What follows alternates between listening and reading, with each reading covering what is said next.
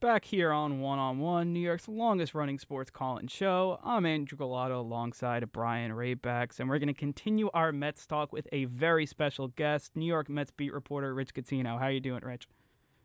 Good. How you guys doing today? I know it's a college football big time Saturday, but always good to talk baseball. Oh yeah, especially with the Mets right now. So much going on in Queens. And in our last segment, we were talking all about Max Scherzer and him coming to the Mets. Three years, 130 uh, million on that deal. So I wanted to ask you. Obviously, this signing means a lot for this Mets current team, but also on a macro level, just what it means for this franchise as a whole. I wanted to ask you kind of this seismic move for Steve Cohen. What does it mean for kind of at a franchise level to make you know such a big move to get that alpha Max Scherzer ace? It is a big move, and and I think when you look at all the moves the Mets made after um, Steve Cohen decided to call out an agent for not handling things the right way. Um, and I've gotten to know Steve pretty well over the last year, and he's a guy who wears heart, his heart on his sleeve. He's gonna he's gonna tell you what he means, and he's gonna mean what he says. And when you look at it, it's like almost the Mets made a mega player deal. When you think about Noah Syndergaard's gone, Aaron Loup is gone, Michael Conforto is gone, and likely J.D. Davis is gone, and Marcus Stroman is gone. Okay, those five players are gone. And what you've added to the roster is Max Scherzer, an all-star third baseman in Escobar, and two really solid players in Canha and um, Starling Marte, who I think is a better center field fit for the Mets than Springer would have been last year. So sometimes the best deals are the ones you don't make. And obviously the Trevor Bauer deal they didn't get through last year. That turned out to be a blessing in disguise as well. But when you look at a mega deal like that, Mets made a good deal. They gave up some things, and they had to give up those things in order to keep in their budget lines. And they were going to go one year for Syndergaard. Plus, they had this in. They also got two draft picks out of the deal. When the Mets sure. are in the draft next year, the first 60 picks of the draft, the Mets are going to have like six of them. Yeah. They're going to have their own first rounder, the one they lost for Rocker, the one they got for Syndergaard, the one they got for Conforto, and their own second round pick. So and I think this farm system has gotten better in the last 12 months, but I think it's going to get even better there. So that's part of this deal as well. I know everyone likes to look at the Kelenic move when the Cano trade. You got to wait to see how all these losses the Mets got in guys like Conforto and Syndergaard, how, what they develop into on the, you know, the draft situation. I'll give you a piece of Met history. When the Mets lost Mike Hampton, do you know who they got with that draft pick that they got for yeah, losing him? They David, David, David Wright. Wright. Yeah. Wow. That's a pretty good deal, Mike Hampton for David Wright. That's exactly. not too bad. But my point is, the Mets have kind of reshaped the mold of the team, and I don't know if they're done yet. Now I know that we're done because of the lockout, but I think when the lockout comes back, and I think one of the things that all the media guys missed, and I was really head and shoulders on this, is he has now developed a great relationship with Scott Boras, much like the Nationals owner did with Boras when he was building his team, whether it was to sign Werth, to re-sign Harper yeah. before they lost him, the Scherzer signing, all the things that that they did, uh, the, you know, all the all the moves that they made, they were done with Scott Boras clients for the most part, dealing directly with the ownership of the Nationals. And I think Steve Cohen saw that, and I think he saw this as an opportunity not only to get Scherzer, which is a great move, but now to firm up a solid one-on-one, straight line, linear relationship with Scott Boras. And I don't think that should be underestimated in this deal. Yeah, the Scott Boras relationship could certainly be a game changer. I want to talk about the contract that Scherzer was given. It's a three-year, $130 million deal. He's making $43 million a year and has an opt-out out of his second season. But the $43 million, you know, he's making more money than a couple of entire teams. So do you do you see it as an overpay for a guy who's going to be 38 next season? I don't see it as an overpay as long as the owner can pay it. There's no salary cap in this sport. Maybe there will be in the next CBA. Maybe there'll be a salary floor. But Steve Cohen said he was going to come here and he wasn't going to make money an object in not getting a player. We saw it with Lindor. Now you can say you can comment whether the Lindor contract is beneficial to the Mets short term and long term. I think he'll come back and have a super season because his talent is just too good. But he had a deadline he had to reach with Lindor, and he did. He had a deadline he had to reach Scherzer. From what I understand on the Scherzer negotiations, there was a first offer from the Mets, and Scherzer's camp said not enough. There was a second order from the Mets, Hmm. second offer from the Mets, not enough. The third offer came, and that's when they got close to the 43. I don't know if they were exactly at 43. It might have been at 41 or 42 at that point. But then everyone knew that it was kind of moving towards that. And the only reason I bring that up is because he wanted Scherzer, and he was going to get him, but it was going to cost him a hefty sum of money. He didn't let that affect the decision from a baseball personnel process. And Sandy Alderson had a lot to do with this, uh, a, a big time to do with this too. And what sometimes forget about Sandy Alderson is, you know, his resume was already written before he got to New York. He built the team by spending money with the A's, and then he took a Padre team that had no business making the playoffs with no budget and got them in. And he got the Mets to a World Series. Oh, and let me just say, he's the only general manager in this town that's gotten his team in the World Series in the last 11 years. Note to Brian Cashman. But not only did he do that, but he did that during a Madoff scandal. Yeah. He did that during when the team was in a financial mess. Okay. So I only bring that up because Sandy Alderson to me is one of the brilliant minds in the sport.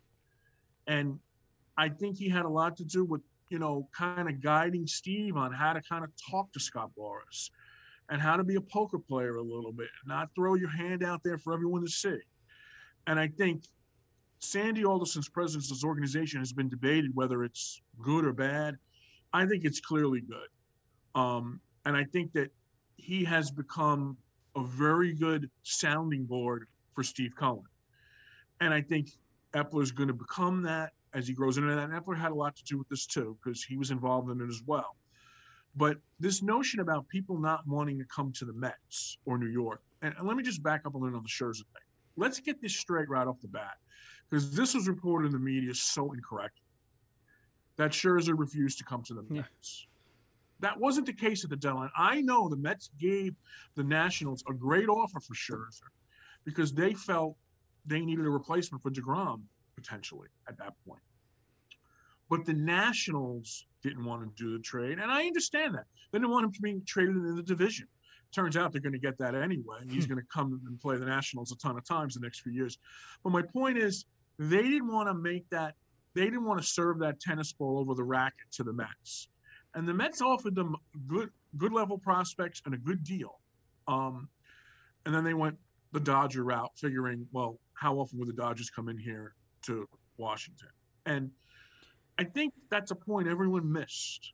It's the same point going back in history how the Mets signed Johan Santana and the Yankees and Red Sox couldn't get him in a trade because the Red Sox weren't going to trade him in the division. It was that simple. Now, the Mets made a benefit out of it by getting him a contract extension prior to the trade. But you have to understand that teams aren't going to trade teams in the division. If the Phillies would have come to the Nationals asking for Scherzer, they would have done the same thing with the Phillies. They would have said, you know, you're going to have to give me, you know, you're going to have to give me quality players and all your top prospects.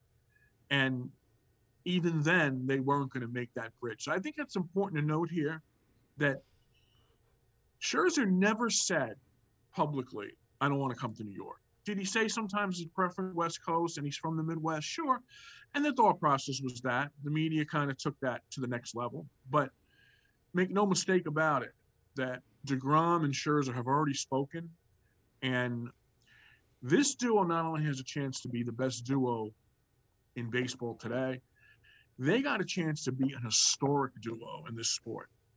And a lot of that depends on the health of Jacob DeGrom, and that's a question mark going into the season. But if they if they're both healthy, I don't know which one would win the Cy Young, and I don't know if they'd be one two in the Cy Young battling. But I can guarantee you, if they're both healthy and they play, they'll both be in the top five of the Cy Young voting. That I can assure you. I mean, it's just such a, it's really a crazy concept to think about to have those two at the top of your rotation. It's going to be awfully hard to beat, but I think everyone's going to talk, talk about Scherzer, and rightfully so. I think he obviously puts the Mets in a position where they're definitely going to win now, but the Mets also signed three really good position players Starling Marte, as you said, Escobar, and Canha. Out of those three, which one do you think is going to pay the most dividends for the Mets, not only next season, but over the life of their contracts? I think it's Marte. And the reason I say Marte is because you can now put an order where you can have Marte and Nimmo at the top of the order, and those guys are on base percentage fiends. Yeah. I mean, there was a stat last year, and this was still through Labor Day, that Brandon Nimmo's on base percentage when he led off an inning was over 500. Okay. And Marte is a guy that's in the high threes, low fours of on base percentage. So now when Lindor comes up in the first inning or Alonso, they're going to have runners on base for the most part. And that wasn't always the case last year because Nimmo was hurt for some part of the season. And Nimmo was the only guy on the top of the order with that high OBP. So now Lindor and Alonso are going to see that. I think Canha is going to give them solid defense. And the other thing I like about these three players is they all come from teams that have had a modicum of success. Now I know the A's haven't won a World Series or anything, but the A's are always with a low payroll, top of their division, playoff team. The Brewers have been a playoff team for the last three seasons, and they get better and better each year. And Escobar was an all-star, and sometimes that gets forgotten in this. This, and then I think that they give the Mets three solid bats that provide depth for the rest of their team. Now, what's the team going to do with second base? I think Escobar is going to play third. But second base could be Jeff McNeil. Or maybe they trade Jeff McNeil to get another guy in the bullpen. Maybe they talk to the Brewers about a McNeil Dominic Smith trade and say, if you put Josh Hader on the open market, we might be interested in him. Um, maybe the Mets go sign Kris Bryant and put him at third and move Escobar to second and then make McNeil a DH. You know, there's a ton of stuff they can do now that they have the depth on this roster. And I think that's the biggest thing all three bring. But I think Marte is going to be the guy that gives them the most clout, especially in the short term. Yeah, all these signings are going to be huge for the Mets. But you know, the, we know the rotation is absolutely loaded with Degrom and Max Scherzer at the top. But last year, you know, Degrom's health was an issue. You know, he couldn't stay healthy, and essentially, the whole ship just went down from that point on. So. Even with the Scherzer deal, how big is DeGrom's health coming into the 2022 season? How much will that be a factor in the team's success? it's huge because the guys behind DeGrom also have health issues. Carrasco has health issues. So I think that, you know, Taijuan Walker had a few minor health issues. He had a really good first half and was an all-star. He had a poor second half. So a lot of that was due to the fact that I think he hadn't thrown that many amount of innings in, in a couple of years. But I think it's key because now all of a sudden, if DeGrom's not healthy, now you got to push Carrasco to that two spot or Walker to that two spot. And the way the, the way the, the lineup stands now, I would think that your fourth starter is Walker after Carrasco is your third, and then your fifth starter is probably either McGill or Peterson. But if McGrom's hurt, everyone's got to move up a step, and maybe McGill and Peterson aren't ready to be that fourth or third starter. I always think your fifth starter, when you're a playoff bound team, should be someone that you're building towards becoming a starter down the road. McGill showed some flashes, and again, he hit a wall at the end of the year too. And Peterson had the injury, so I think Degrom's health is really key because if he's not healthy, it's going to force people to do things that I don't think the team is really slating them to do right now. And they may pick up another starting pitcher. Who knows? Um, maybe they maybe they talk about Rich Hill bringing him back. Maybe there's a whole bunch of other things they'll do because I'm not trying not to predict what the Mets will do because a lot of these deals came out of nowhere. Yeah. And I will say that's good for the Mets because prior to Steve Cohen buying the Mets, there were a lot of leaks. And I can tell you there were because I benefited from some of them. but those leaks are all all stopgap now. So when you hear someone talk about what they think is going on inside the Met organization, and you want to give them the benefit of the doubt, it's an educated guess. It, those leaks are gone. And I think that's a good thing for the organization. It makes our jobs a little tougher, but that's okay. Tough jobs mean challenges, and challenges are good. They test your ability to um, surpass yourself each day. Uh, yeah, for sure. Even that Lindor trade seems like it just came out of nowhere, and they, they ended up, you know, uh, pulling off that trade. It seems like there were no other leaks. Then, uh, yeah, I agree. That's definitely something that's really big. But we've been talking a lot about players, but this team's also looking for a manager, which obviously during the lockout they'll definitely look at. I mean, a lot of the seems like a potential list was kind of leaked. I think it was headlined by Buck Showalter, former Orioles and Yankees manager, Astros bench coach Joe Espada, Pirates bench coach Don Kelly, and also Rays bench coach Matt Quatraro are also potential candidates. So, do any of those, you know, specific candidates kind of stand out to you early on in this search, or is there another name that kind of you think would fit really good with this Mets team? I think Brad Ausmus is a name we can't, shouldn't forget about because I think he has a connection with Epler, and um, he also, you know, has a connection with Scherzer. Yeah, I, I believe he caught Scherzer while he was in the, the Tiger organization. So um, I know that Curtis Granderson's name came out of nowhere yesterday. I think he's going to be a really good manager someday. I just don't think he's ready to do it now. So I don't think they're going to look at, back to Beltran. Um, I don't think that would be a bad move, but I think Showalter's the guy that they would want if the situation is right. But they have to sit down with Showalter because this is an organization now, the Mets, that at least somewhat relies on analytics, although I don't think they're analytic driven like some other teams are. And Buck Showalter is going to want to have some autonomy. And really, major league managers that are in organizations that are actively driven really are like superintendents of a building. They can't, they're not going to do anything until something goes wrong in the building and they have to fix it. But they're not decision making on how to build the building or build the game plan at that. So I think Buck's going to sit down with the Mets when and if they sit down, and he's going to say, "Do I have the autonomy to override analytics recommendations on a lineup?" And I think that's going to be the key, whether the Mets are interested in him and whether he would take the position if they're interested in him. So I think that's something to watch for. Um, but I don't think they're going to rush for the manager's position. I think they're going to use this time in the lockout to kind of, you know, manage the process well and do the vet all the vetting they need to do that wasn't done when they hired Mickey Callaway. So I think there's a lot of stuff that has to still go on. But if I was a betting man, I would say Buck Showalter at even money to manage this team. Uh, definitely, I think for sure. But New York Mets beat reporter Rich Catino, thank you so much, Rich, for joining us anytime, guys, keep up the great work. And I'm going to try to get down to Fordham during the basketball season to see this team and keep up the great work, guys. You keep WFUV alive and running. And uh, it's an honor to be on the show with you.